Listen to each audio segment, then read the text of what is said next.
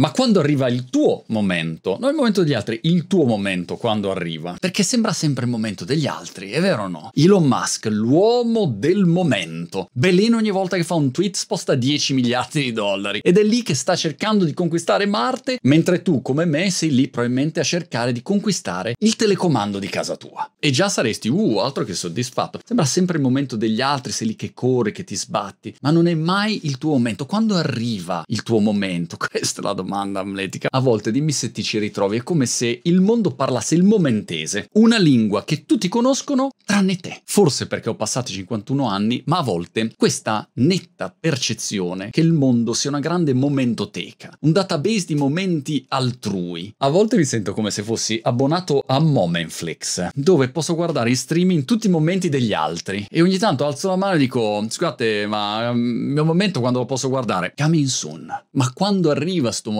che poi esci di casa e il vicino più pirla che c'hai ha appena scoperto la 75esima legge della termodinamica e tu saresti già contento di scoprire dove sta l'anguria al supermercato dove stai andando. Ma quando arriva il tuo momento, aspetta un momento. ho capito, ma io non voglio aspettare un momento e forse questo qua è l'errore, che siamo sempre in attesa di quel fuoco d'artificio che illumini la notte delle nostre aspettative. Questa è molto poetica. E invece io a volte me la immagino così, è come se il momento fosse un pacco consegnato da Amazon su Prime, no Prime, su Prime, un corriere assolutamente che è meglio perderlo che trovarlo, che è arrivato lì e ti ha sbattuto il pacco del momento dietro la porta. Solo che tu non lo sai e allora sei lì in giro a cercare il momento, viaggi tutto il mondo, ti angosci, ma dove sta il mio momento quando arriva il momento? E invece Bellini era già arrivato, bastava solo guardare dietro dietro la porta. Magari è semplice così, magari è solo un fatto di cominciare a cogliere il momento che poi tanto è momentaneo perché poi devi passare al momento successivo e via così un ciclo infinito. O magari questo momento qua non è un solo momento, sono tanti momenti, sono tanti momentini in continuo movimento che dobbiamo imparare a movimentare. Come lo potremmo definire?